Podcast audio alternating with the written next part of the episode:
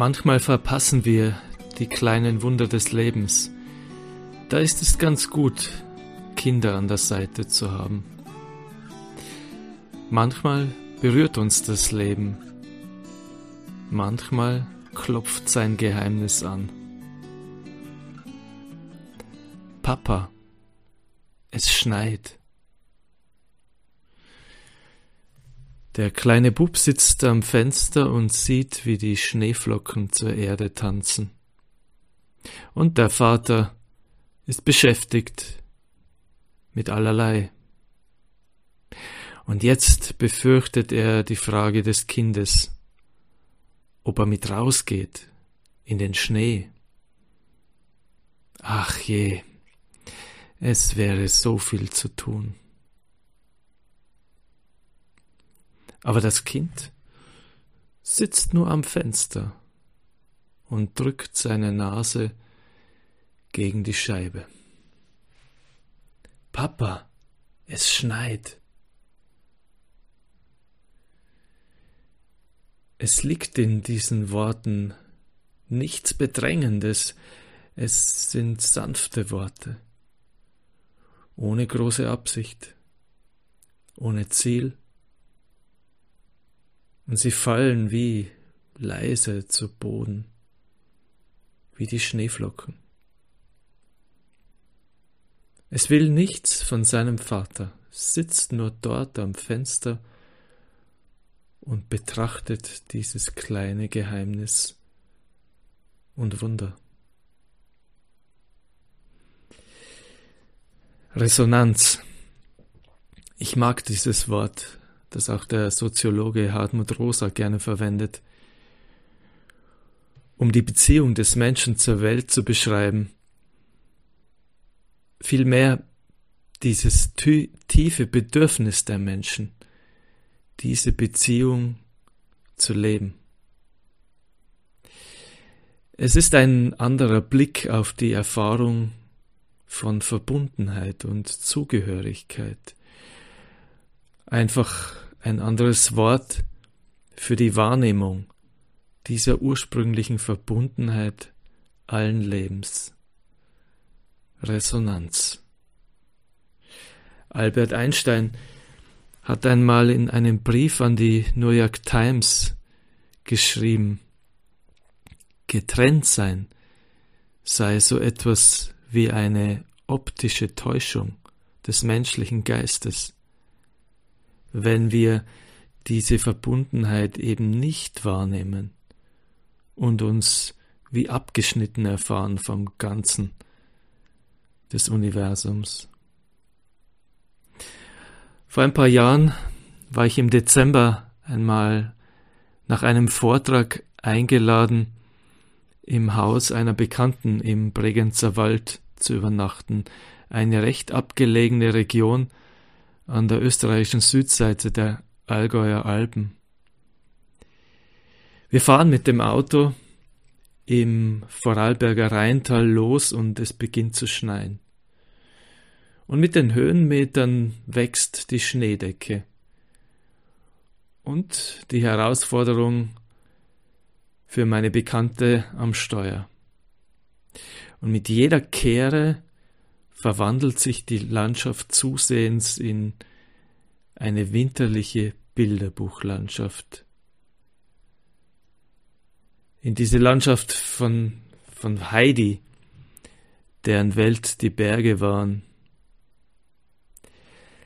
Das letzte Stück Forstweg wäre ohne Allrad gar nicht zu machen.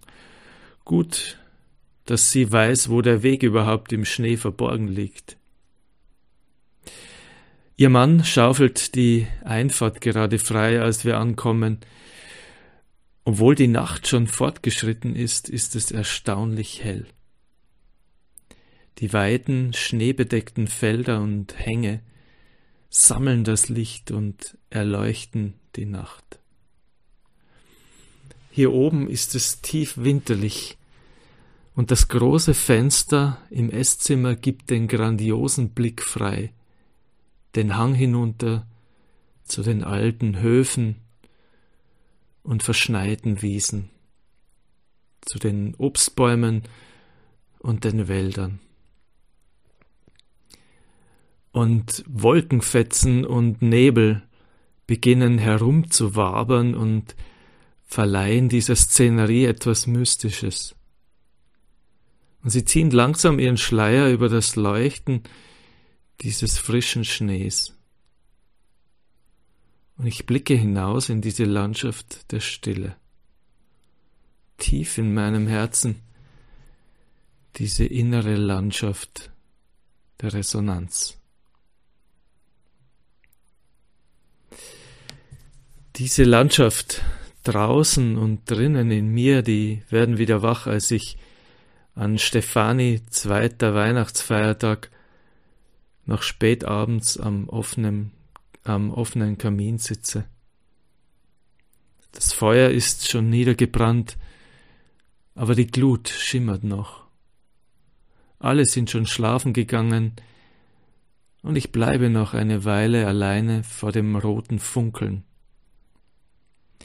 Es erinnert mich an einen sternenübersäten Nachthimmel. Auch so ein Moment der Resonanz.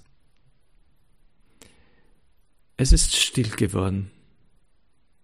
Weihnachten geht wieder zu Ende und es beginnt die Zeit zwischen den Jahren.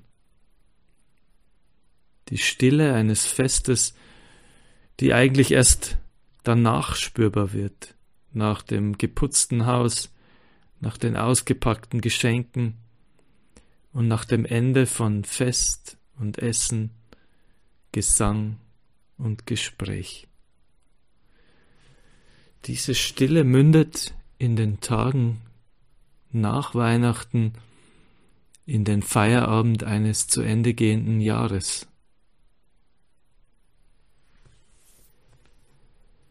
Am heiligen Abend saßen wir mit unseren jetzt schon groß gewordenen Kindern wieder zusammen. Gesungen haben viele Jahre lang nur meine Frau und ich. Und mittlerweile singen wir sogar zusammen. Zumindest mit unseren jungen Frauen. Und wir lesen das Evangelium von der Geburt Jesu im Stall zu Bethlehem und ich frage mich alle Jahre wieder, was denn aus Weihnachten geworden ist. Ganz konkret für unsere Familie hier. Passen die Form und die Texte noch zu uns? Wie viel, wie wenig können unsere Kinder damit eigentlich anfangen? gerade mit so manchen goldigen Zeilen dieser bekannten, schmalzigen Lieder. Seit vielen Jahren sind wir der Kirche äußerlich schon sehr entfremdet. Und was für meine Frau und mich mal Heimat war, ist es nicht mehr. Und wurde es auch nie für unsere Kinder. Das ist eigentlich schade, weil ich überzeugt bin, dass die Kirchen einen großen Schatz über die Jahrtausende bewahrt haben. Und trotzdem traue ich den Liedern und den Bildern von der Geburt des göttlichen Kindes etwas zu. Die alten Schriften überliefern die Träume der Menschen. Weisheit und Vertrauen in ein Geheimnis, das das geschichtlich historische und faktische weit übersteigt. Vertrauen und Liebe, die unsere Lebensangst beruhigt. Sie nähern Herz und Seele und leuchten auch in dunklen Zeiten wie die Sterne und die schneebedeckten Berge in der Nacht. Oft habe ich mich dennoch gefragt, ob wir etwas falsch gemacht haben, zumal ich als Pädagoge und Theologe. Was habe ich meinen Kindern nicht weitergegeben? Manchmal hilft es mir zu denken, ich bin authentisch geblieben, bin meinen Weg gegangen, der mich über die Achtsamkeit, über die Meditation und das kontemplative Gebet geführt hat und langsam wieder eine Art spirituelle Heimat erkennen lässt. Lieber möchte ich authentisch geblieben sein, fragmentarisch und suchend und damit vielleicht meinen Kindern auch ein Vorbild. Anstatt Formen und Formeln mechanisch aufrechtzuerhalten, nur um sie meinen Kindern weiterzugeben.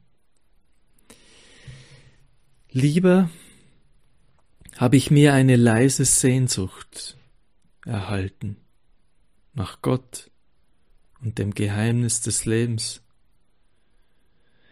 und die Faszination für die Wahrheit in diesen alten Schriften, Geschichten und Bildern.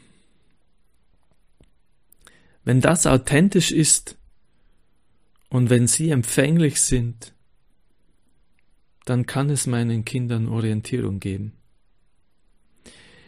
Nicht damit sie meinen Fußstapfen folgen, sondern um dem Leben zu vertrauen, wo immer es sie hinführt, um ihrem Stern zu folgen und das Licht ihres Lebens in die Welt zu bringen. Hier am offenen Kamin ist Stille und große Dankbarkeit für den Frieden unter uns, für die Verbundenheit, für das schlichte Zusammensitzen, Essen, Feiern, die Wärme, das Essen, das schlichte Zusammensein nährt uns.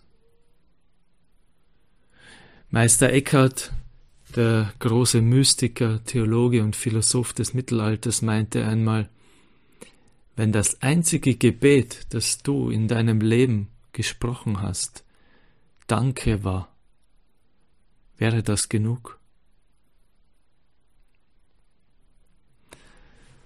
Bei allem Unvermögen, bei allem Bruchstückhaften und bei aller Widersprüchlichkeit meiner eigenen spirituellen Praxis möchte ich sagen, mögen meine Kinder zumindest dieses Gebet lernen und möge es mir gelingen, es selbst zu pflegen.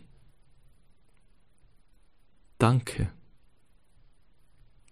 Mögen Sie meine Dankbarkeit für Ihr Leben erfahren, geliebt in Ihrem So-Sein, mögen sie ihr Leben selbst dankbar empfangen und sich bedingungslos annehmen. Und in Anlehnung an die schönen Worte einer Freundin, mögen sie den Goldstaub der Liebe aus ihrem Leben sieben und wir aus unseren gemeinsamen Tagen gestern, heute und aus den Tagen, die kommen. Den Goldstab der Liebe aus dem Lebenssieben. Weihnachten, dieses, diese bleibende Sehnsucht bei aller Oberflächlichkeit unserer Konsumwelt, des Kitsches, der oft so verfälschten, verzweckten und scheinbar unehrlichen Formen, bringt dieses Fest uns nicht doch immer noch in Schwingung, tief in uns, zueinander und auch über uns hinaus? Ist es nicht, bleibt es nicht das große Fest der Resonanz?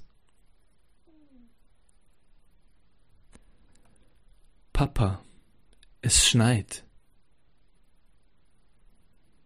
Die drei Worte des Kindes klingen wie ein Gebet. Staunen, Faszination, stille Freude, verbunden mit den tanzenden Flocken. Resonanz. Ein Gebet der Achtsamkeit. Ja, mein Kind, es schneit. Und der Tanz jeder kleinen Schneeflocke ist ein Wunder. Sie sitzen gemeinsam vor dem Fenster, drücken ihre Nase gegen die Scheibe und staunen und verneigen sich gemeinsam vor dem Leben.